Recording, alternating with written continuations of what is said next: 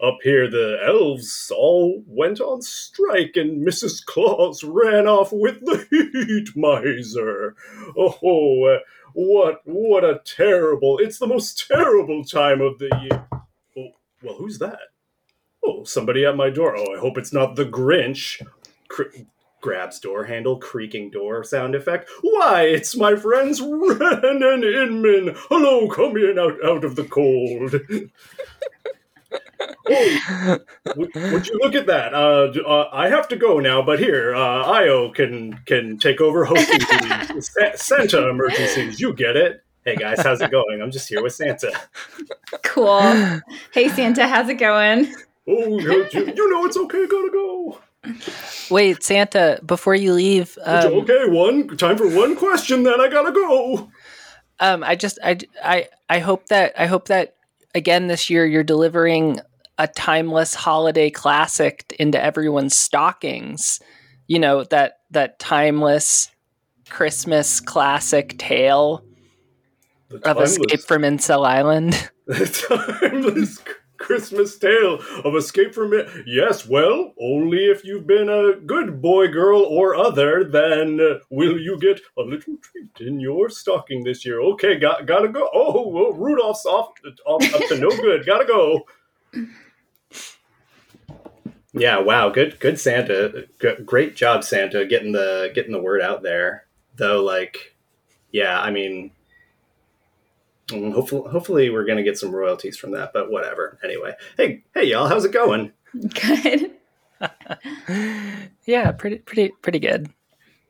Um, so I've gathered you all here today on the podcast on on this most most merry of seasons because I want to talk about holiday movies.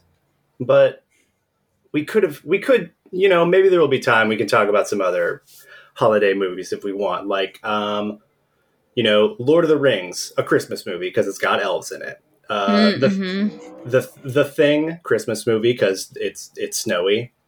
Yeah. Um, Die Hard, Die- not Die a Hard. Christmas movie, not a Christmas movie at all. It's got guns in it, and I don't. I think the Christ Child frowns frowns on such things. No, I want to talk about my favorite Christmas movie, um, and it's undoubtedly a Christmas movie because it has two Christmases in it, uh, double Christmases. I'm talking about The Green Knight. Um, and I wanted you all on here to talk about uh, Christmas, of course, the reason for the season, Christ uh, as well. um, but just um, Miss Fantasy in general. Um, and uh, this one, I've got. I got a little cheat sheet because back before we knew what Strangers was going to be, um, we thought maybe we'd we would have like written reviews for movies or Mhm. things like that. And um, I wrote a review for The Green Knight uh, some Christmases ago.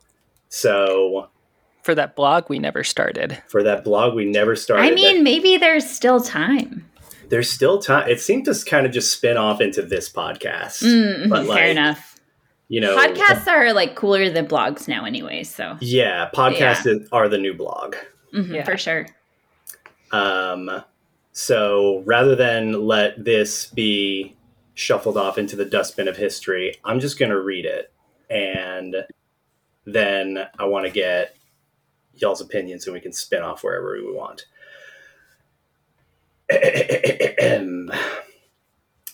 um, when they asked me to write reviews for strangers, I knew I had to find something I enjoyed for the first one. It would be bad luck to start any enterprise talking lots of shit. No, I want to talk gold. So I'll talk about my favorite movie from 2021. I knew I I would eventually get to The Green Knight, but Christmas has not, not long since passed at the time of this writing. Should I wait till next Yule to make my case for its canonization as the new Christmas movie par excellence? Nay, because have you heard the good news? Time is fake and every day is Christmas. Christ is born. Hallelujah. Not to mention, this is a movie for all seasons. It tells a classic tale man versus the same man versus nature, all sides given agency, And as a bit of an anti Civ wingnut with uh, animus tendencies who loves swords, this movie speaks to me. This is more than a gorgeous wedge in the procession of fantasy junk food that has dominated TV and cinema for a grip. It's a coup against the moralizing point of fantasy through a retelling of a fable older than most countries. Europe was, until very recently, seen by the rest of the world as a backwater of religious nutcases.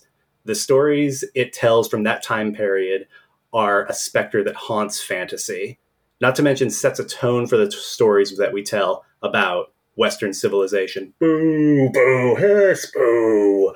The tales of King Arthur describe a time when we just got on our triumphant creep towards a flattening of the magical world that still lived next door, and God was just about not on speaking terms with us anymore. Sure. But more importantly to this story are the romantic interpretations of the Arthurian myth and a bedrock of fantasy.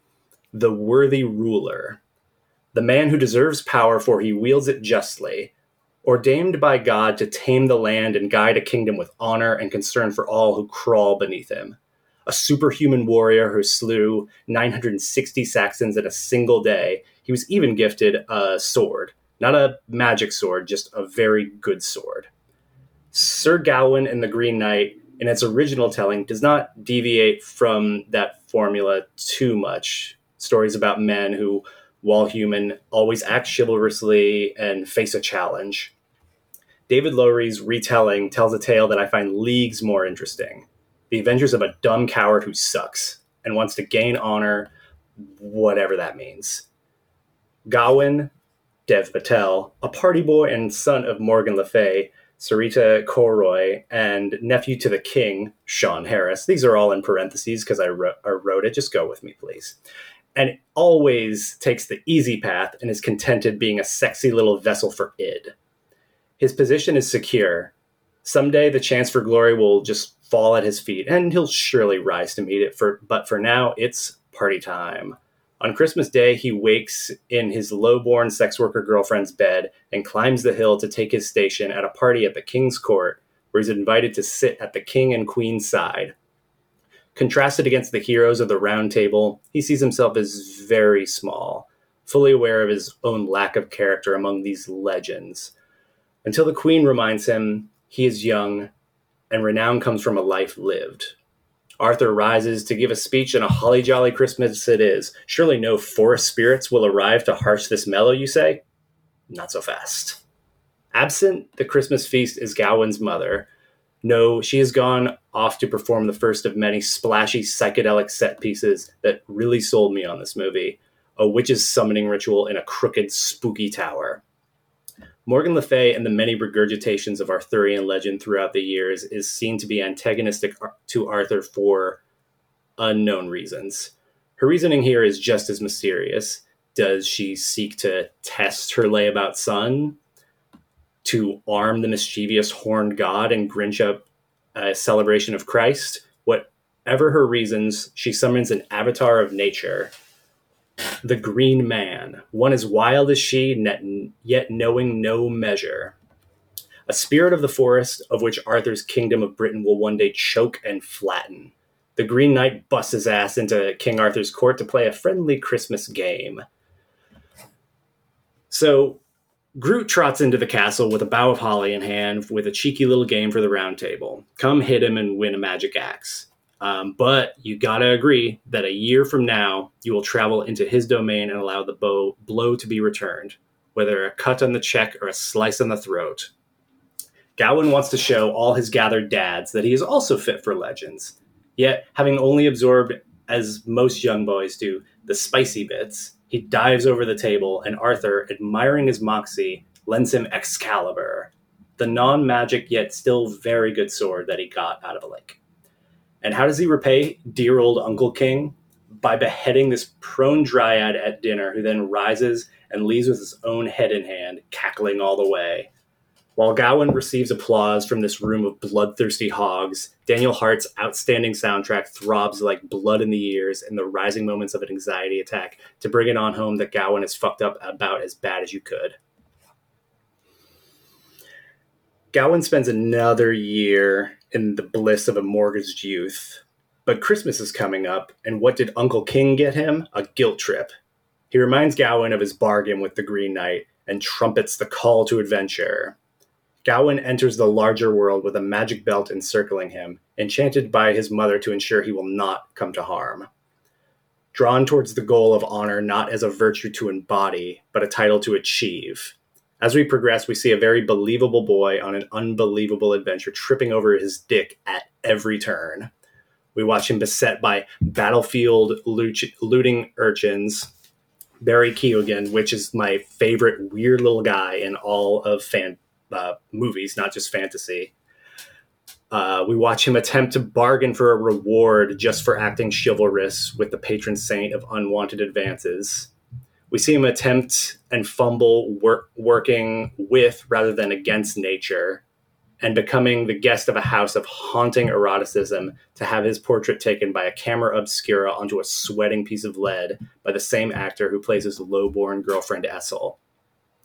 The same woman he denies failing an easy test of honor so he can get jerked off on his last stop before he is to face the Green Knight, where he arrives completely faithless, sleepwalking towards his destiny and responsibility in the Green Chapel it is man's turn to embrace the scythe. Confronted with all he's poised to inherit as a star player in the rise of England's empire, he rises in a way to meet it with honor. To keep going would be like describing a dream or an acid trip, bewildering for all involved, and words are wasted on something to be seen. Luckily, a decent VPN has never been easier to find if you've not yet seen this movie. You should go see it uh, in this in this podcast, we're probably gonna get into some spoilers, so hopefully you've seen it because the ending is incredible. Anyway, the costuming is bonkers, and I think it's cool that they gave Merlin face tattoos. Uh, Ralph Ineson's deep earth rumble play as he plays the Green Knight made me understand ASMR, and it's really refreshing to see a brown lead in a very Eurocentric fantasy story that is obsessed with colors without feeling this pull by the writers towards an insecure explanation or patting themselves on the back for the colorblind choice of it. It's a it's all solar crowns, round tables, pentacles, and the turning wheel of seasons. A journey through sensual vignettes festooned in the richest colors of rotten growth. It's the best Christmas movie, and you should watch it right now. Ho ho ho! Oh, Santa just came back in. So- um, I so yeah, I, we've all watched this recently. Um, that's generally my take on it. What do y'all think of the Green Knight? I think it is an interesting movie that has interesting things to be said about it. I don't think I'm as enthusiastic about it as you are. I did enjoy watching it. I accidentally watched it twice in a month because I had watched it right before you asked me to come on the podcast just by chance. And then um, Inmn and I rewatched it the other night. And yeah, I mean, I like it. I wouldn't say it's like one of my favorite movies of all time, but more importantly, there are conversations that can be had about it, which to me is the marker of a of a good movie too, right? Because there's like so many movies where I watch it and it's enjoyable, but I don't like how anything. It's like whatever, you know. Mm-hmm. So, yeah. Yeah. Um interestingly, the first time that I saw this movie, which was a couple years ago, I think around when you originally wrote this this article review, um, I did not like it. Everyone was raving about it, and I was like, I think this is a bad movie. Um, and then upon rewatching it uh, with Wren a few days ago, I loved it. Oh yes, I win again. yeah, I kind of yeah, I definitely came around. Um, what do you I think, think some of the hmm? what do you think? What do you think the the like disconnect between those two viewings might have been? Um, I'm tr- yeah, I'm trying to remember what I didn't like about it. Um, because it seems so obvious what I do like about it now. Mm-hmm. Um, I think the ending bothered me the first time. Mm-hmm. Um, it's like it's it's like a little it kind of ends a little bit like a shaggy dog joke That's what I love about it. Yeah. Uh, I know what you mean though. I like I I'll say again. Spo- spoiler alert. We're about to fucking spoil the the ending of this movie, but um, yeah, I I I streamed this um for some friends over Discord at um during COVID, and yeah, the last fifteen minutes is Gawain seeing what would happen if he if he just ran away from this duty at the Green Mhm. Chapel, and because he fucking cuts a guy's head off, and he's got to get his head cut off in return. Um, but he's still wearing a magic belt. I don't know. There's a lot. There's a lot of juicy bits to talk about in this. Anyway, totally. you get like 15, 20 minutes of him becoming a king without honor, not Mhm. living up to Arthur's ideal of like this this metahuman. Um, and just like fucking everything up, descending the country into war, uh, denying his denying Essel, arguably the like person who loves him the most in the world unconditionally. His mom is. We should get into what's up with Morgan Le Fay. Um, yeah. yeah. Could, could I jump off that? Please, yes. Yeah. Um, so there's this there's this really interesting thing to me about like um, the this version of the story and this like retelling of the story where um, uh, you know in the in the the poem that this is inspired off of um, we the story that we get it's it's very similar. We have a very different Gawain though, and Mhm. um, like Gawain is Gawain in in like historical poems and stuff and tales is like like the naive but like pure like good boy of Arthur who like struggle. Yeah, he's so boring. boring. Yeah. Shit, Show me a dumb bastard. yeah, who who you know struggles with honor, but like that's what his story is about is struggling with honor and like Mm. um, but in these original tellings, um, or you know, sorry, original is like a difficult word right now. Um, but like in these other tellings of it, like uh, Morgan or the old woman in the movie who like it famously watches um, uh, Gawain get jerked off by his girlfriend, not girlfriend. yeah, Um, hot. yeah. Um, the old woman in the in the poem is Morgan Le Fay, who um, who has like who has set up this entire thing, much like um, in the movie. Morgan Le Fay also sets it up. Um, Mhm. but interestingly, in the two different tellings of this version, in like the historical poem, um, Gawain's mother is Morgause, which is Arthur's like um, like half sister, um, and then Morgan is also Arthur's half sister. So, Um, so Gawain is her nephew, not her son. Yeah, yeah, Yeah. And Morgan in the poem doesn't like Gawain, and the whole thing is a ruse to um, show that Arthur and his court is doesn't have any honor. She wants to prove that they are shitty dudes, and you know she about half proves it because Gawain like only half sucks. Um, Yeah, he.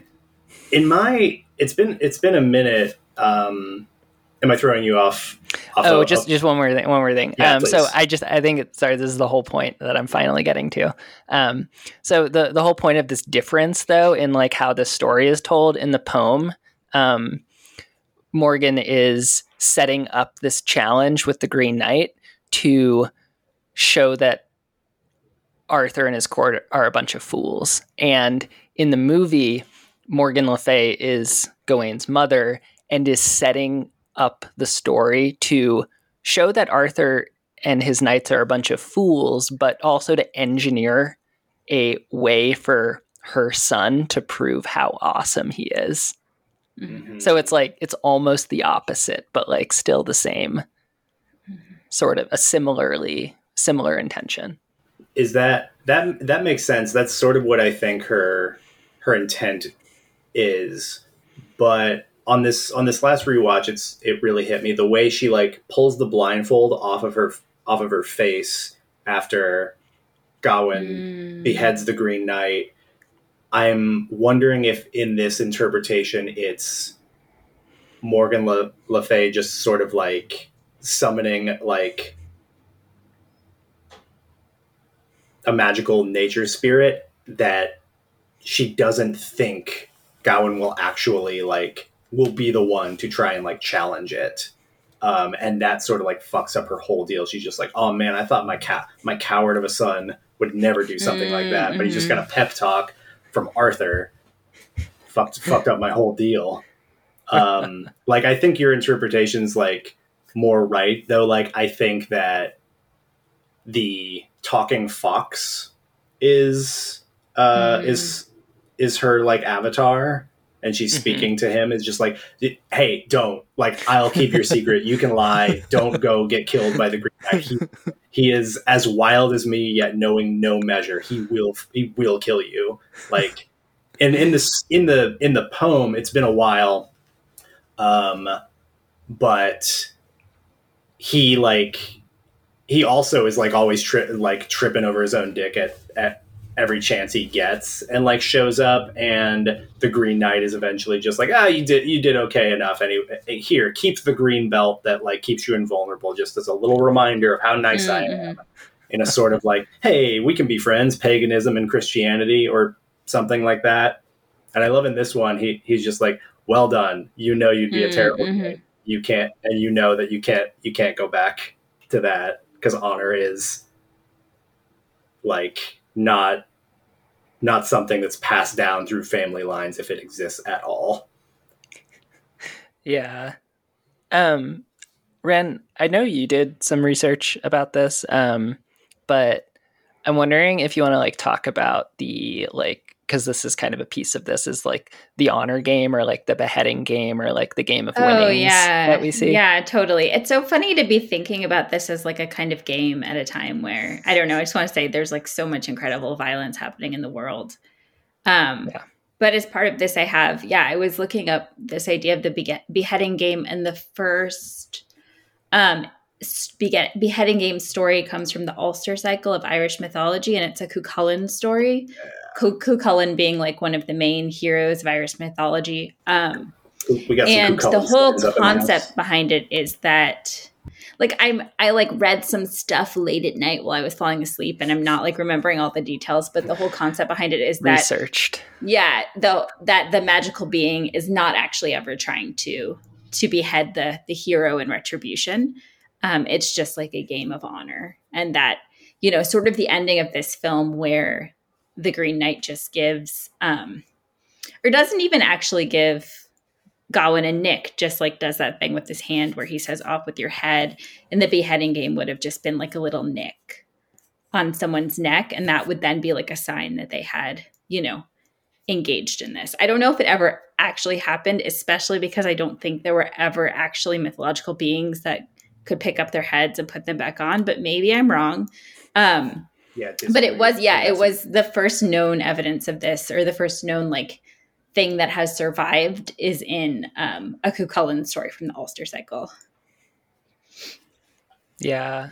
And then like similarly there's like the, the game of winnings is like the game that um uh Bert Bertilac and uh Gawain play. The like I'll give you what I find if you give me what you find is also like a really classic thing in like Mm. folklore and Arthurian legend. I don't know. Uh, yeah, I forgot that that um, that character in in the like um, is that does that house have a name? The and the game of win the game of winnings house we'll call it. The movie doesn't give anyone names. Yeah, Like not even like Arthur, Guinevere, or so I think it's just the the king. it does have a name. It does have a name, but I can't In um, the in the poem it's um the the guy who lives there is Bertilac de uh Hot Desert. I don't know how to pronounce this German. name. Castle Hot Desert. Yeah. Hot Castle Desert. Hot Desert. Fuck, Castle cool, Hot Desert. Fucking cool. Hot Desert. Hot Desert. I don't Um, know. in the in the translation that that I read, um, that's the Green Knight in a different form, Yeah. like as a hunter god. Like, is that Mhm. that in yours? He just takes on oh, that the sorry that the green the Green Knight or Bertilac. the Green Knight is Bertilac. Oh yeah, yeah. I forget that in the movie that we don't. There is not. It is not revealed that Bertilac is the Green Knight. I forgot it until this this watch, and, and I'm just like, wow, he's really obsessed with hunting, and like this this guy, obviously trying to get this guy to fuck his wife. Um, like who would do that? But a god of the hunt and a fertility god, of course. Yeah, and this is this is sorry. I feel like this track is all over the place, but um, uh, I was all thinking about this interesting thing with um, so in the poem, and this maybe ties into a bigger thing with some other stuff. I'm a tangent brain, sorry. Um, but in the in the poem and in the movie, we see the Green Knight come into Arthur's court with a holly bough. Um, Mhm. and with the green knight being especially this like symbol in the poem of like uh of like celtic paganism um the uh during the the solstice this like notable thing happens the winter solstice where there's the battle of the holly king and the oak knight and the holly king is this like you know is this this this this deity who like um rules from uh it's like midsummer to um the winter solstice and then the oak king like wins and be like rules over the seasons and so it's like this interesting thing that like for the green knight to walk into arthur's court like during yule like after the solstice like not dead and like confronting this new world is like this was Mm. this weirdly interesting like like historical mythological tie-in for like that's yeah that's so good. what a badass move. Mhm. yeah yeah Kept you especially waiting, huh? when we like talk about the kind of like um uh because like i don't think that um i don't think the movie is like set in like a colorblind sort of way i think it's really Hmm. purposeful like Mhm. the um, representation that they go for in the movie um, especially as this like strange future corollary to like the british empire and like their colonization of india yeah. like i don't know it feels really purposeful and it's this like interesting like tie-in to like uh of like this like critique of whiteness i don't know Mhm. i don't know if anyone else thought about this while watching the movie but A bit. Yeah, I think that um yeah, it was intentional that especially a movie that portray like color itself is is is holding up so much of the structure of this movie Mhm. um to have it like have a brown lead in the sort of lily white court especially when um, I thought it's really pronounced that in his vision at the end, he like Essel bears him a child, and he just like dumps out some coins for for his lowborn girlfriend, and goes on to marry the most like lily white Celtic, um, or like like uh, Anglo woman you could possibly find. Um, I feel like was like also quite intentional as him like assim- assimilating into like this structure that he is like the whole movie is him just like trying to embody these values that he doesn't understand and doesn't really care to like try. He's just like yeah yeah you you know i'll figure it out. Honor you know virtue. I've got i've got those of course. Um yeah i don't know. I i had a um that reminded me of some something that i wrote down um when I was looking around at things. Uh, wait, did you have any more? Because the bet, like, I love these little these little snippets you both are like th- throwing out of like, especially like the bow of holly thing. I thought was just like pretty cool. Is just like, oh, that must have been like a ancient sort of uh, holiday gesture of of like fr- of friendship or something that he's like entering the court and like hol- holds mm-hmm. it up high over his head while everyone else is drawing swords. Um, yeah, no, it's this weird historical. Th- I love to think about the context that people would view things in, and it's like mm-hmm. for for this for like in a, at that time like audience to like like who's probably familiar with the um the story of like the Holly King and the Oak King, like people i imagine people would have been viewing this as like the solstice is over what is the holly king doing back here this I is li- bad i lived bitch yeah i was also really interested and i think like in addition to everything that y'all are saying um this movie is also really about a sort of assimilation into a patriarchal kind of christianity that mm-hmm. you know we have um the Green Knight as this representation of of sort of these othered religious beliefs. We have um, the two Morgan Le Fay and Gawain as these brown characters. We have um, Essel. Essel's the name of the yeah. of his girlfriend, right? You know Essel, who is portrayed as a sex worker with the bells and the short hair. Um, and all of these other other characters kind of fall outside of the purview of, of what is considered acceptable within this Eurocentric patriarchal Christianity. And one thing that I thought was really interesting is how that that was done with the costumes. I got super into looking up stuff about the costumes. The costume designer, I am going to pronounce her name terribly. It's a, she's a Polish designer, but I believe it's Malgosia Turzanska. Um, and there's a bunch of interviews with her in different places because, like, obviously the costumes for this movie were amazing. Um, and she talks a lot about one thing um, that she talks a lot about that I think relates to this sort of like patriarchal Christianity thing is the way that she designed the costumes for Arthur and Guinevere, who I think in the movie are just the king and queen. They, they aren't given those names. Yeah.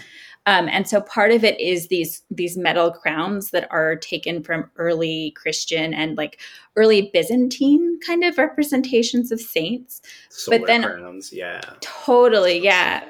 But then also they're like totally covered with medals. And the queen in particular is covered with milagros, which are sort of these little symbols that they're like ex votos. They're symbols that um, would have been used within Spanish Christianity, also like other parts of the Mediterranean as well. Um, and then are now commonly seen in association with Latin America because of colonization. And to me, and also the costume of the princess he marries at the end also had these like Spanish, like it just felt like Spanish, early modern, like late 1400s kind of vibe, which made me think about, right? That's this time when Isabel and Ferdinand take the throne, right? um, Jews and Muslims get kicked out of Spain. The Inquisition starts. America starts getting colonized. It's this like really intense moment of Christianity as this like imperial force and this like horrible destructive force. And so I kept thinking about that while watching that, even though this movie is set in uh, like medieval England, inspired by like both the 1300s and like the 500s or whatever. Mm-hmm. Um, I felt like they were bringing in this commentary on like specifically like um, the relationship between Christianity and colonialism in early modern Spain, um, which makes sense because it's such a pronounced example of that, but also doesn't make sense because it's just it doesn't seem to like relate as much to the movie. Um, and then the other thing I thought was interesting about the costumes is she talks a lot about how in um, like things that have lasted for thousands of years, what's usually left is the metal that was part of the costumes, like the metal threads and stuff, or like the decals or the jewelry. And so she leaned into a lot of metals which is interesting because so much of this movie to me is about how how things decay and nothing lasts and nature overtakes everything and like any attempt to like find immortality for yourself is going to fall apart. And so it was interesting to me that part of how that was evoked was through the costumes in the court being like really heavy metal, like stuff that like they believed would last forever or that did last longer than other materials. That's such, that's such a good insight, Wren. You're the best in the biz. yeah. yeah, um, like the yeah the costuming in this is. Uh, sorry, I mean, were you gonna? Were you on? oh, I just had Go one on. little one little nerd thing, which was there. There's some like uh, I I don't know what period they were going for. There's like some anachronisms and like how I think it was an intentional. Yeah, it was an Yeah. intentional mishmash. Yeah. totally. Like no, like no one in Arthur's time was living in castles for real.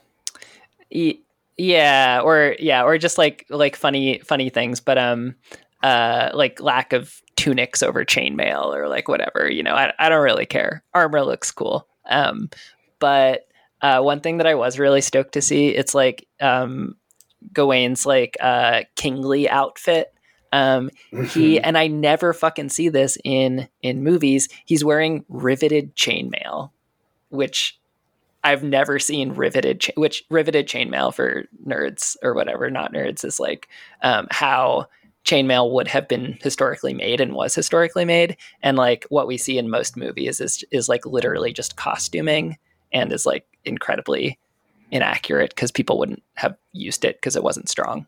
So hell yeah riveted chainmail in in that scene Riveted chainmail finally getting its due. Mhm. Um, the I wanted to talk a little bit more about like this movie as an allegory, or of like someone like to to obtain honor. He has a chance to kind of work with nature, find an appreciation for a world outside of like the the growing imperial center that he is like like one of the top dogs in Mhm. um and yeah just like paganism versus christianity thing where like because in the original telling it's not like the green chapel is not really a chapel it's like a big chasm that's like mossy and green and it's in the side of a mountain and it's like not man's but it's of the other world and Mhm.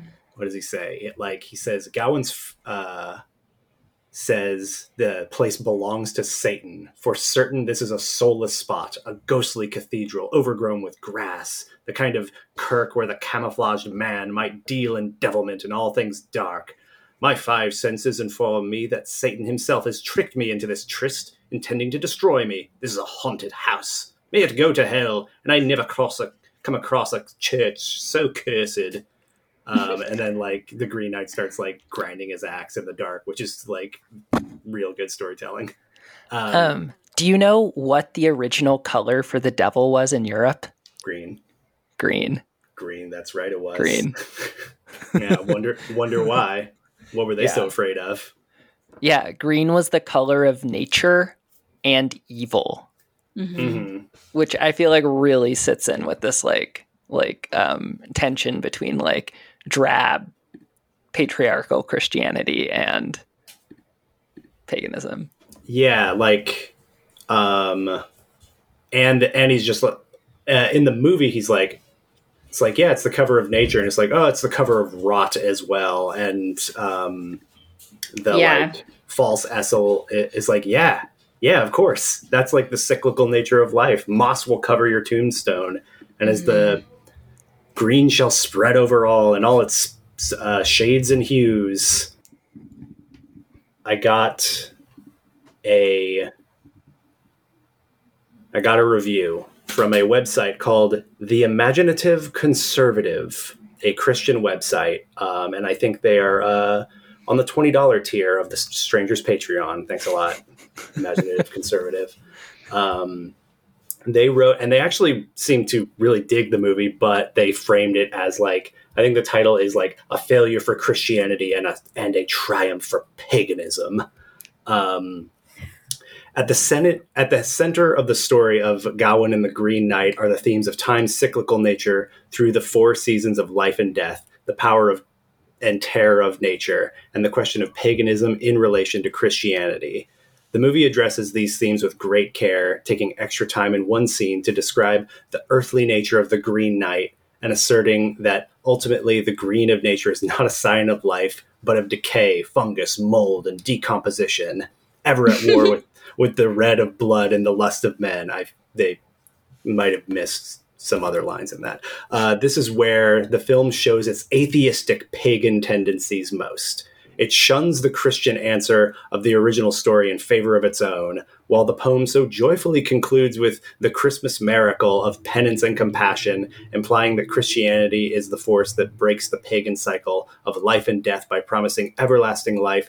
The film gleefully concludes that since there is nothing after death, one ought die so- sooner rather than later, facing his death with his head held high. Is that it? Is this all there is? Gawain asks at the end of the film. What else ought there be? The Green Knight replies, which is a fucking killer line. Fuck these guys. This is the best the pagan atheistic world can offer. Nothing.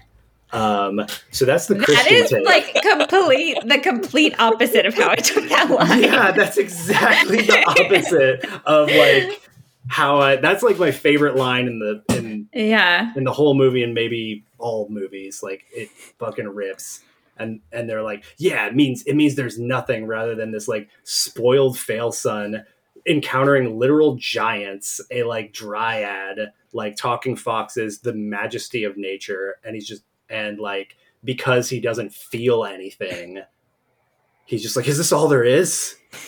More isn't there more for me, Gawain, famed party boy? yeah, yeah. It's I don't know. You know, up up until then though, there's part I there's you know that thing when like um like evangelicals or like whatever like uh like critique something and you have this moment of being like you're like almost correct, but you hate that where I'm like yeah, you're like you've almost got it.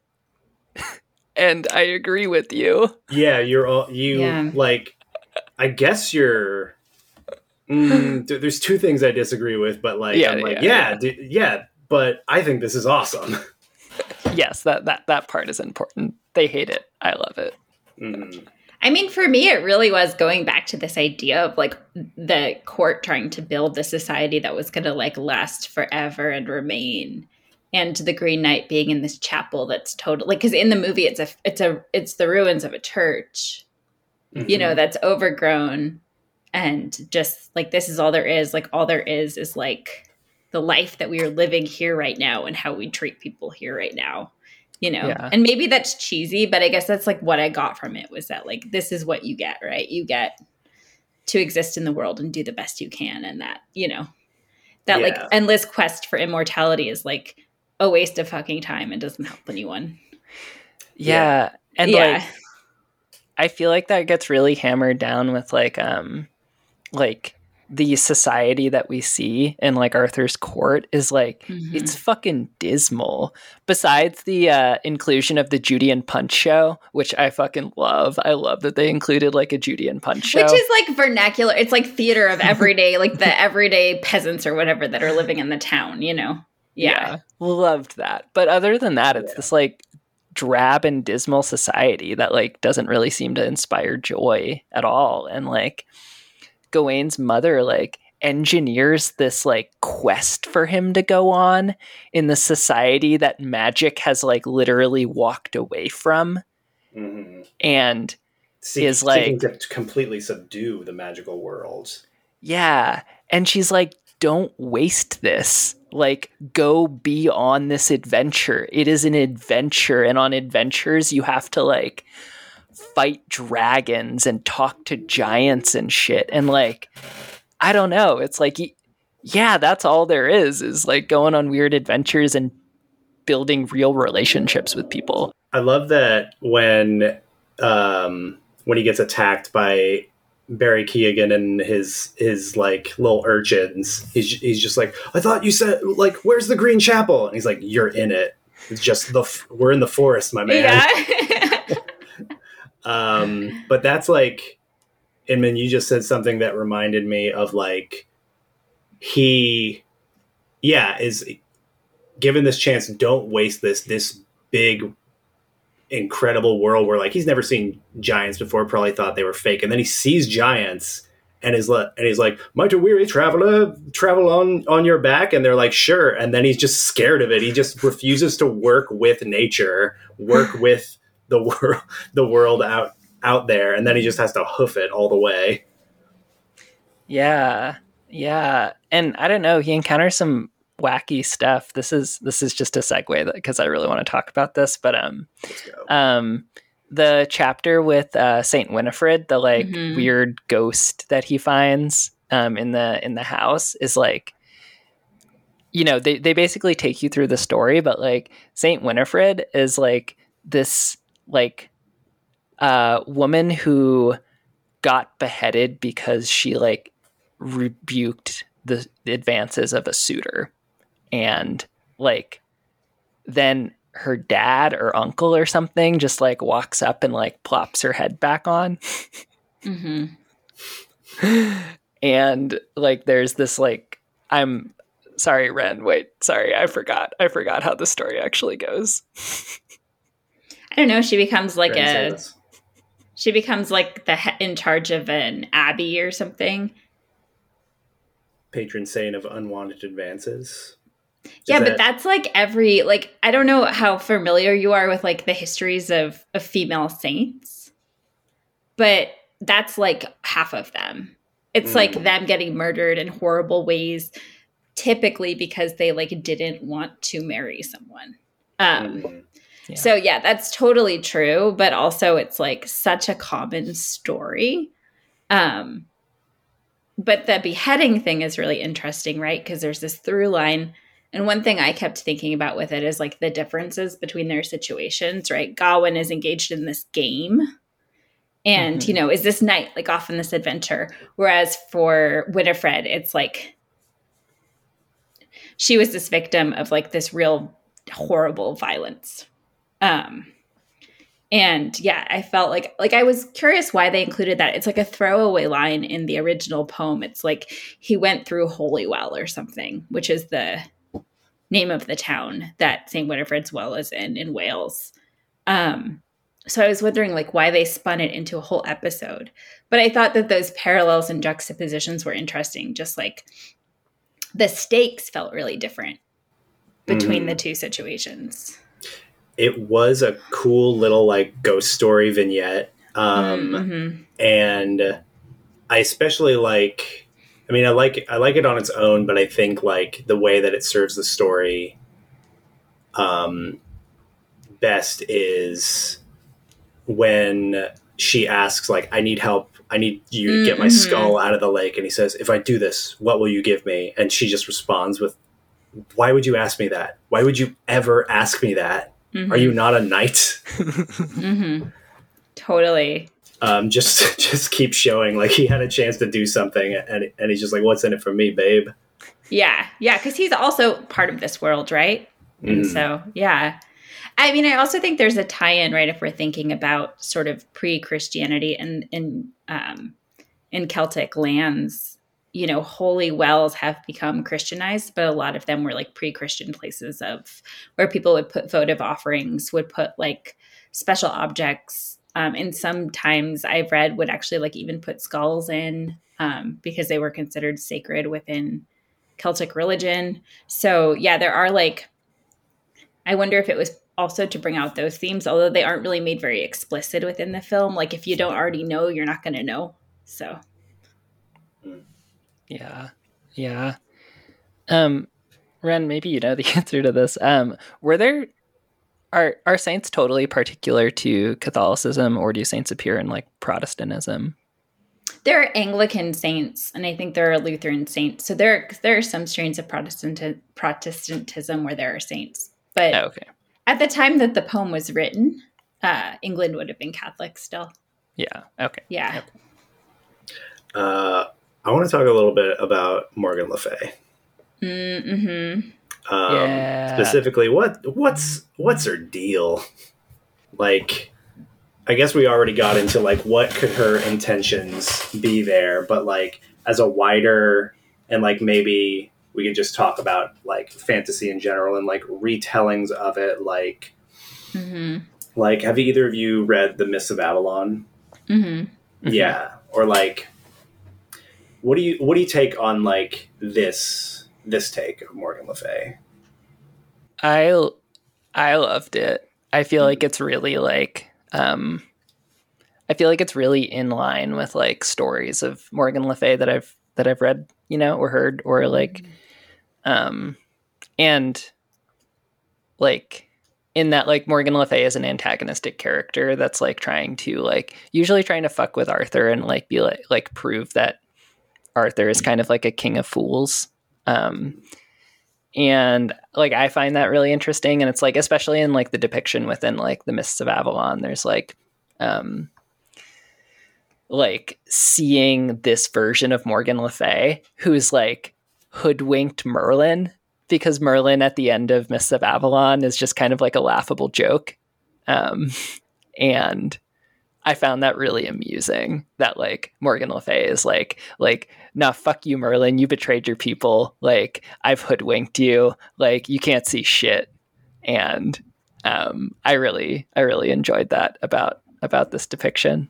Merlin was getting too cocky, had to be taken down a peg for sure. Yeah.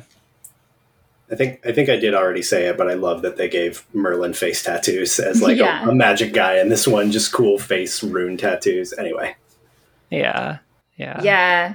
Um yeah, I was really obsessed with the Arthurian legends when I was a kid, and I was particularly obsessed with Morgan Le Fay. Um, it's so disappointing that Marion Zimmer Bradley, who wrote The Mists of Avalon, ended up being an awful person because that was my favorite. She's Yeah. awful. Yeah. Real bad Um, person. and uh, because that was my favorite book when I was like 12 or something. I remember like secretly reading it and hiding the cover so my parents wouldn't like actually look at what I was reading because it's, you know, kind of a saucy book. But um I like haven't thought about any of this in like 22 years. so it was like a lot of revisiting of that for me and so yeah, like trying to dig more into like representations of Morgan Le Fay. I feel like there were a bunch of movies in the 90s that came out where she's sort of like an, a major character or a hero. Um like cheesy made for TV movies and stuff. oh yeah, Um feel which like I think is like such a yeah, it's like that era, you know. And like the Hercules show, like yeah, this like whole like girl power thing. Yeah. And I would be interested to go back and revisit those movies from that 90s lens, you know? Mm. Um, but yeah, I feel like sort of um I've yeah, I feel like I don't have as many thoughts on Morgan Le Fay as I would have had on her when I was 12. so do you have you uh, having not thought about it for a while and like got it kind of like cracking back open? Do you do you find you have any insights like 22 years removed from it that like you didn't have before that you want to get into at all? You know, I really don't think I do. Hmm. Um, I think that this, you know, this character of the dangerous magical woman is is such a stock character in folklore in Europe and also all of, you know, in other parts of the world as well. And she really occupies this position. Um, and I think it's like a powerful character. And yeah, it would be interesting to read perceptions of Morgan Le Fay in relationship to like um the rise of witch hunting in Europe or something, right? Like what Mm. how does she shift depending on how like cultural views are shifting towards women or towards practitioners of like folk practices. Um, but I don't actually know like if anyone listening knows like has written or has read something like that, I'd love to see it. But um yeah, I guess that's kind of just what I like what pops into my head. I was really really fond of this one that they like kept as almost frustratingly morally ambiguous about her intentions, though like when it is like kind of shown on on screen like um Gawain is is just like an asshole of a king. Um le- and you know takes the baby leaves Essel crawling on the floor like it's Morgan Le Fay and her um attendants, daughters, uh, sisters. I'm not sure. Her her witches coven uh, who are there, like taking care of the of this like woman who just had like the most horrific thing happen to her, while her son, who is like seems to have like in her body language, in that flash, in that like vision of the future, I read just like disgust with her son, which like really gets me thinking about what her intent was if it really was if she re- intended it for it to be Gawain at all. Um, but Totally. Yeah. I was reading so I read so many like random articles on the internet, and I can't remember which one it was, but I was reading something that described um, Morgan Le Fay as um, in in this film as being portrayed almost as a Lady Macbeth, which I thought was interesting because I hmm. I kind of got that with with Inmn's interpretation of of her trying to like engineer her son's future. Hmm. Yeah, I can yeah. see. I can totally see that. Yeah. Um. That's funny. My my other weird tie-in to Macbeth is like weirdly similar to like this story of Sir Gawain and the Green Knight. Um, of like because we we have this the depiction of like the weird sisters or like the witches in Macbeth as like this antagonistic force. Um, mm-hmm. And the the play was commissioned for King James, who was like an avid witch hunter um, mm-hmm. and because he he wanted his family to have a historical tie-in to mythology, and his ancestor oh. is Fleance, the child mm-hmm. that survives the whole ordeal but isn't involved in the plot at all. Um, and the depiction is that of like um, in some like lit crit things we see the witches as like um like antagonistic. And in some we see them portrayed as merely like conveying what is about to happen. Mm-hmm. um, intermediaries between other worlds. Mm-hmm. yeah. yeah. And i but i always liked the um the interpretation of the witches as like being antagonistic not not not to like reinforce that like witches are evil or anything but that they were involved in sort of like engineering or like seeing the fate of like this like really shitty king who's like like nah, you're bad. We're to get rid of you. And um, we're to make you think that you did it. Like some people interpret Macbeth like as going mad, and some people interpret it as like and like dealing with like uh, mental instability and stuff, and like um, and some people would interpret it as like the witches are like fucking with him and I like that one.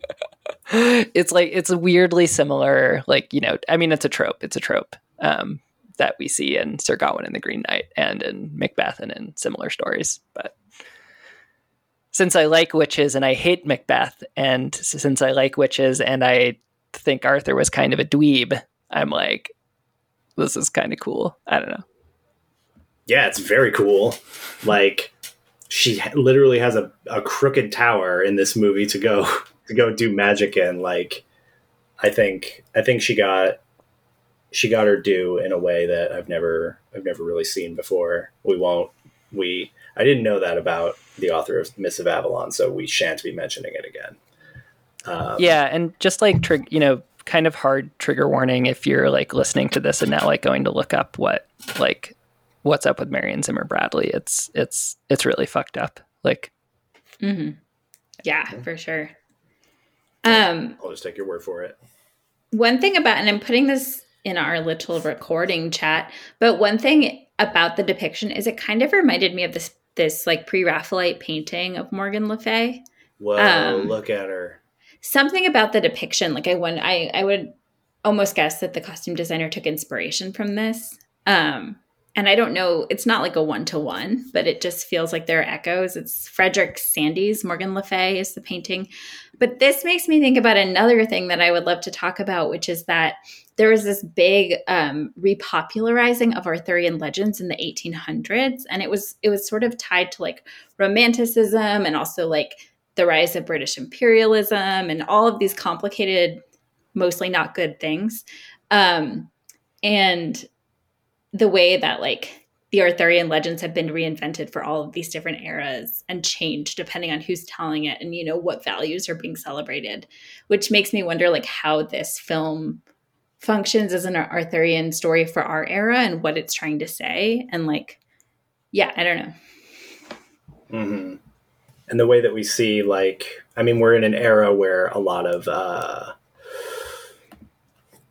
a lot of nationalistic or ethno-nationalistic myths mm-hmm. are, are being used to uh, yeah to great or diminishing effect out there and like i definitely feel like like the um the specter of arthurian legend like hangs over like all of fantasy like it's mm-hmm. it's near impossible to to avoid it, especially if you're dealing with like sword and sorcery, anything, and especially like yeah, it played. Um, Wren, you might you might have m- more insight. I'd like to hear uh, sometime about how big of a role it played in like the foundation of like England when it became like a big colonizing force to have this like myth of you know a chosen by God leader that like they're too civilized to really believe in, but they want to like get out there and like retell it over and over and over again Mhm. anyway. Um, I don't know much more about it than that. I do know that people who are pretty smart have written more about it. So yeah, I'd like to. Yeah. I'd like to look that up a little bit more because I fucking. I mean, it would be cool if it didn't if it didn't cast a shadow over everything, but I am not not too deep into Arthurian legend anymore, and unless there's a unless Swamp Thing is there to like kick one of their asses, which is why I like this one so much. Um, because the Green Knight is kind of like Swamp Thing. yeah, anything that's a little like Swamp Thing, I'm just like, yeah, there he is, my boy. I just, I just like, I like it when there's a, when there's a an avatar of nature there who's who's like aggressive.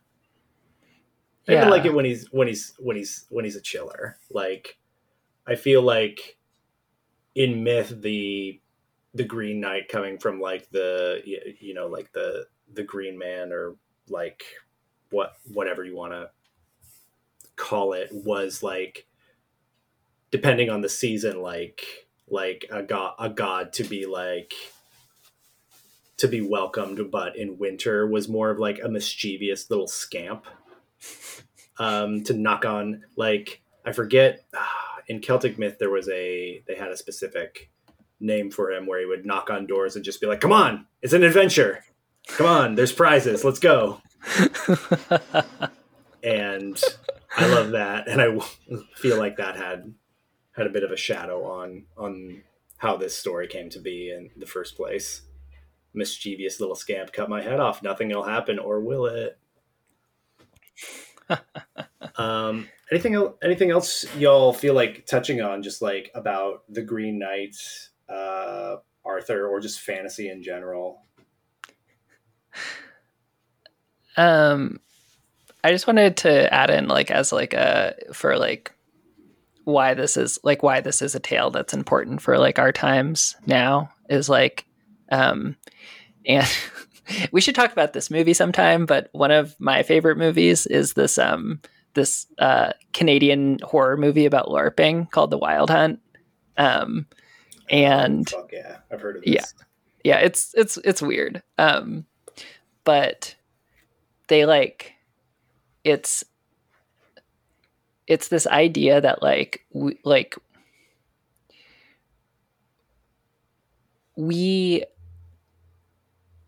we're in like such a time right now that like like hiding behind like um hiding behind like this idea that we can just kind of like skate through things or like not come into conflict with like really fucked up things out in the world is like like it's, it's just a bad look right now you know? Like it's like i feel like we're in this time where it's a time for like it's a time for being on the adventure. It's a time for like coming to odds with like things that are harmful and weird or bad or like these like constructs in society or like with you know any crazy fucking global political like war that's going on right now and like i don't know. I think it's just i think it i think this movie kind of like hammers down that it's like it's a time for acting it's a time for being who we want to be and not just like skating along.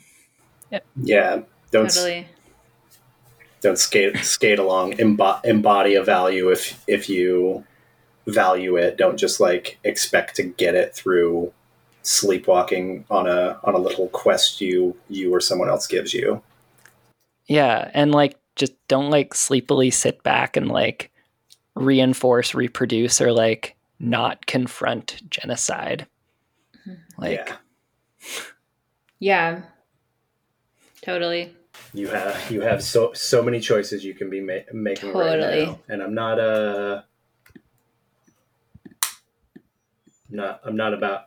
I don't usually like to be a nag, but if you're not if you're not doing anything, what the fuck are you even doing? Totally. Like And that's is, what is your yeah. time. There was another part of the movie we didn't talk about that I really wanted to, and part of it is just because I'm a Barry Keoghan fanboy, but Yeah, part of it is because that section is so interesting to me is the section where he comes across um, Barry Keoghan picking through the remnants of a battle Mhm. um, and then all you know gets led to the quote unquote green chapel and um, yeah it's like this moment where he i don't know if i i don't know if i think i have a lot to say about it it just really interested me i looked i read something that was saying that that battle was supposed to represent this battle where king arthur killed like hundreds and hundreds of anglo-saxons Yeah, the battle of baden uh, baden the Battle of Baden is how I Battle of. Baden. The, Okay. the famed one where he killed like 760 Saxons with Excalibur. Yeah, so that's supposed to be a representation of that. And this interesting thing where Gawain is going out, you know, this is the first thing he comes across on his adventure. And he's going out into the world and taking with him all these myths and legends of the round table. And the first thing he encounters is like a pretty like impoverished um, disenfranchised commoner who is like going you know is like making his living by taking objects from the dead on this battlefield where this devastation has been caused by arthur and his knights. Um, and this juxtaposition between the myths that we tell and then the reality that's like what's happening in the world. And the the scene directly before that is them like fat like clear cutting a forest. And then he gets to oh i didn't catch that. Yeah. Yeah, there's like a tree falling and he's and he gets to this battlefield, just dead bodies everywhere, and Gow and Gawain's just sort of like to- totally like unfazed. He- he's just like, oh, all these all these dead guys, eh?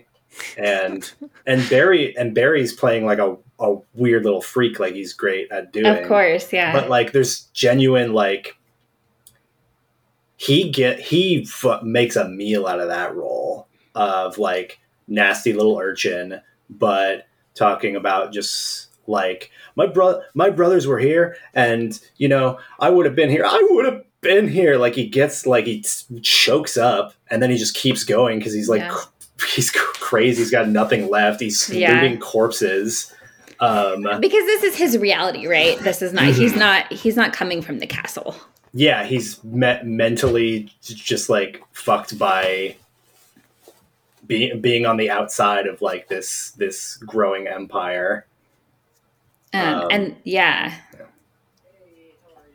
And then this scene where he gets where Gawain gets um what uh, thieved? Wait, what word am I looking for? Robbed. He Robbed. gets robbed by by Barry and his cohorts in in the woods. And there's that weird scene where Dev Patel's character like turns into a skeleton and then turns back into a human, which has led me to propose that possibly there's a conspiracy theory where he's dead for the rest of the movie and it's like his ghost adventures. His like DMT trip before he dies. Like, this is Yeah. what would happen if I made it to the chapel. He's Saint Winifred. yeah. And he went- yeah, I don't think it actually holds up, but I- that scene yeah. like really stuck with me. I took that as like a because this is the first like immediately he like rides out and then just like life slaps him in the face and he's just like might as well lay down and die. This is too hard. mm-hmm. Yeah, totally. Lost my horse. Lost lost my cool axe. What's even the point? Yeah. Yeah. Lost my belt. But it it's also this moment where he like like like I like I don't know. I was impressed that he kept going, you know? hmm That he he lost all of his shit and he wasn't like, well, I guess I'm going home now.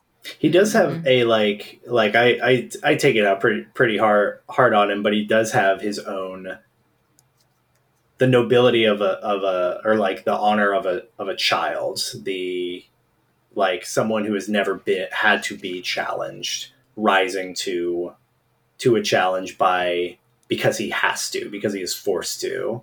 And I think the entire story revolves around like if Arthur didn't show up and say and say like the game's not finished, you got to get out there, like he would have never had a chance to be challenged in the slightest. Hmm. Yeah. Yeah. And I don't know. I guess I also want to highlight this thing where like, you know, like uh Gawain like when he meets um Barry Barry's character who doesn't have a name, I don't think. Um I think Like- it's the scavenger. the scavenger. Yeah, when when he meets the scavenger, like I kind of enjoy how he does not like he does not consider himself to be in danger for a while. And like I think it points to this kind of like interesting thing where it's like it's it's this disenfranchised person like talking to someone else who is disenfranchised and who like is like, "Oh, I don't have anything to I, I'm not going to be harmed by these people because like we share some commonality. And then like and then is very wrong about that. And i don't know. It was it was it was a weirdly interesting moment to me about like the way that societies kind of like set up like different um different uh like branches of like disenfranchised people to be like at odds with each other Many many interests and not enough resources to go around. Twasn't enough. yeah i feel like that's all i really got to say about this movie but Yeah, I feel it. I feel like I could keep going on this movie, but we're already we're already running long. Um, Totally. uh, this movie rips. It's cool. Uh, even if you're not deep into fantasy, it's be- it's beautifully shot. Um, I'm not I'm not deep into fantasy at all. And so I can I can um, back you up on that. excellent. Yeah. Wow, you're you're you're so knowledgeable about just like uh, about his the historical context that fantasy's al- already ripping off. I'm just that- like a big old history nerd, so yeah. Do you think that has uh, s- stuff to do with you just like ah fantasy not my thing? I want the I want the real the real straight straight dope. I think I've just always been interested in the history behind things, like I, Yeah. or the folk, not like like the folklore behind things, but in a historical way. Like even as a kid, I was more interested in. I mean, this is totally like it. People are pretty sure that King Arthur never existed, Yeah. but as a child, I was like super interested in like archaeological digs about whether or not King Arthur existed, you know, or like the sort of like actual histories of religion on, in the British Isles, or you know, like I was always more drawn to that stuff than to the fantasy stuff. And I have a lot of admiration for fantasy. I think it does. It, it can. I mean, it can put out all sorts of narratives, right? But it can put out really liberatory narratives. It's just not like what catches my attention.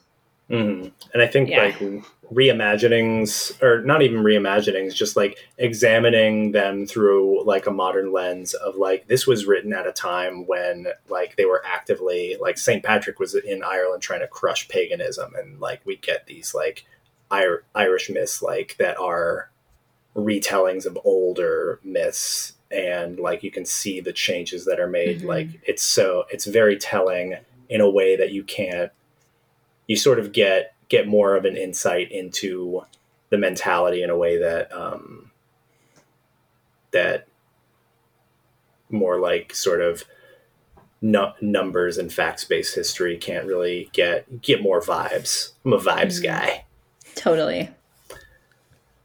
um well that's my that's my favorite christmas movie what are, what's what's everyone else's favorite christmas movie got one no it's a bad it's a bad holiday I'm not really a Christmas person, so I'm having a lot of trouble even thinking of a Christmas movie. Yeah. I had a really weird one that I thought of recently, but I can't remember it. Um, but sorry, as per my introduction, um, I do really want to, for some reason, this feels true that, um, so Strangers in a Tangled Wilderness, our publisher, we did put out this book, we put out Margaret Killjoy's uh, book, Escape from Incel Island. And there's something about it, I don't know what it is, that feels like a Christmas story. And Oh, you're, serious. well, yeah, I can't argue with you. yeah, yeah. Uh, avail available on Strangers in a Tangled Wilderness. Dot. Uh, what's the website, Inmn? uh, tangledwilderness.org. Um, right, and this Mar- Margaret has never said this. I don't think this is purely me and Jonas Goonface's uh, like weird sick idea that this is a Christmas story. oh, I was talking with Jonas about this a little bit. yeah, stick, stick around. If you like Escape from Incel Island, you are going to love Escape from Incel Island, the game coming next year that Jonas is busy dr- making some doodles for. Um, well, uh, anything anything else y'all have been like reading, writing, listening to? Um, not writing, watching. I mean, tell tell me about your short stories. Yeah, Inmn, you still working on that screenplay for you're trying to you're trying to trying to pitch to the West Wing guy. what? Don't listen to me. Uh, anybody been watching any show, any shows, any movies, or anything you want to recommend to the mm-hmm. good people listening at home? Um, I want to recommend The Wild Hunt. It's a Canadian horror movie about LARPing, and um, we should do an episode about it. That is that is what I want to recommend. All right. I feel like I'm in I feel like I'm in this weird point because I'm in the middle of finals for library school and so my brain feels like it has very little room for um like I even have trouble remembering what I most recently watched or read. Um yeah. Doesn't have to be recent if you got any like this I want people to see this. Hmm. I don't know. I always recommend that if you're into like spooky folklore stuff, Angela Carter's The Bloody Chamber. I would say there are moments in it that are a little dated, but overall it's a pretty amazing collection of short stories. Um yeah, if you want if you want that like that crossover between like fantasy and fairy tales and horror. Sick. Yeah, that sounds like my shit. Um I just started Scavenger's Reign um, it's an animated thing on HBO. Um, it's really great. It's excellent sci-fi um, and an excellent use of animators. Where I feel like animators have not the last the last time I remember um, feeling like animators are having fun and like able to like express a vision without executives like leaving so much on the chopping block was Adventure Time. This is far different than Adventure Time, but it's just as like imaginative and inventive. Um, I'm not even that deep into it yet, but I I recommend it. Um, it's pretty. It's kind of brutal, so but like eh, it's not too brutal. You'll be fine. Oh, also, I do have one I forgot. Yeah. Uh, listen to the Pogues. Listen to the Pogues. um, I've been listening to a lot of the Pogues because, of course, Shane MacGowan just died. Rest in um, peace. Yeah, and the f- tie into the Green Knight is that I was like driving around listening to the Pogues, and I was like, they have to make a biopic about Shane MacGowan starring Barry Keoghan. And then I oh. typed oh. in Shane MacGowan, Barry Keoghan, and I found all these articles. I think it's held up in production, but he's already been cast in a biopic. Oh my god! You, oh my god. you fucking laid the heaven Barry into a role into a role. um, and it was like from 2019 you know how movies get like held up forever and, yeah you know, and like but, covid destroyed a lot of yeah. uh, but but i hope it happens someday because i can think of no one who would do a better job playing shane macgowan. No yeah so. yeah there's, there's no other choice for a weird little freak like that guy. And yeah. um, yeah, I've been listening to Rum Sod- Sodomy and the Lash all all day uh, while I was like reading stuff, uh, prepping for this. Pogues rip, rip listen to the yeah. yeah. Um this is a weird thing to go out on. Can i can we go out on i really a want song. to read the the the the green monologue from yeah yes. We literally all have it pulled up? Yes probably. Okay All right, same, same time. No, you do it, Inmn. no, you should do it, Inmn. Let's go out on this. Uh, yeah. Do you want to? Uh, we'll do just like uh, any. Do you want to plug anything before we go, and we can like just leave that as the as as the real end. Um, I'm on the internet. You can find me. Uh, you can find me hosting the Strangers in a Tangled Wilderness podcast and Live Like the World is Dying and um, and uh, soon to be Penumbra City in your mailboxes. Cool. Uh, I'm on at Rena on Instagram. Hilariously, this is the second Strangers podcast I'm on for the month of December. I'm also on the Strangers in a Tangled Wilderness podcast this month, so you can check that out. Uh, I edited a book called Nourishing Resistance that has lots of contributions from really cool, smart people um, from PM Press. I think that's it listen to the Strangers in a Tangled Wilderness episode. It's so good. Me and Wren just talk about saints and like weird history and shit. This is I'm so unarticulate right now, but it's great. You sold me on it. I've already listened, but you sold me again. Uh, all right, take us home, Inmn. Yeah, well, um, first, uh, before I read this, um, we would just like to thank. Oh, um, oh, thank you. I was I was just uh, realizing uh, I'm gonna have to do this after your thing. No, please. Thank you. Yeah, for doing my job. Yeah, yeah. Um, we would just like to think of uh, a bunch of our Patreon um, uh, su- su- supporters, subscribers, patrons. Um, failing to Heroes. say words as I pull up this this list. Um, but thank you so much, Patoli, Eric, Percival, Buck, Julia, Catgut, Marm, Carson, Lord Harkin, Trickster, Princess Miranda, Ben Ben, Anonymous, Funder, Janice and Odell, Allie, Paparuna, Milica, Boise Mutual Aid, Theo, Hunter, SJ, Paige, Nicole, David, Dana, Chelsea, Starro, Jennifer, Kirk, Chris, Micaiah, and Haas the dog. Here, here. Bet. I shall defend you all with sword and shields. and just to end, but green is the color of living things, of life. We deck our halls with it and dye our linen. But should it come creeping up the cobbles, we scrub it out fast as we can. When it blooms beneath our skin, we bleed it out, and when we together all find that our reach has exceeded our grasp, we cut it down, we stamp it out, we spread ourselves atop it and smother it beneath our bellies. But it comes back, it does not dally. It does not wait to plot or conspire. Pull it out by the roots one day, and the next it's there, creeping in around the edges. Whilst we're off looking for red, here comes green. Red is the color of lust, but green is what lust leaves behind. In heart, in womb, green is what is left when ardor fades, when passions die and when we die too. When you go, your footsteps will fill with grass, and moss shall cover your tombstone. And as the sun rises, green shall spread over all in its shades and hues.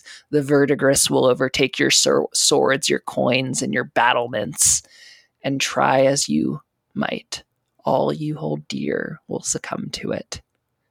Your skin, your bones, your virtue. Green is the color of rot.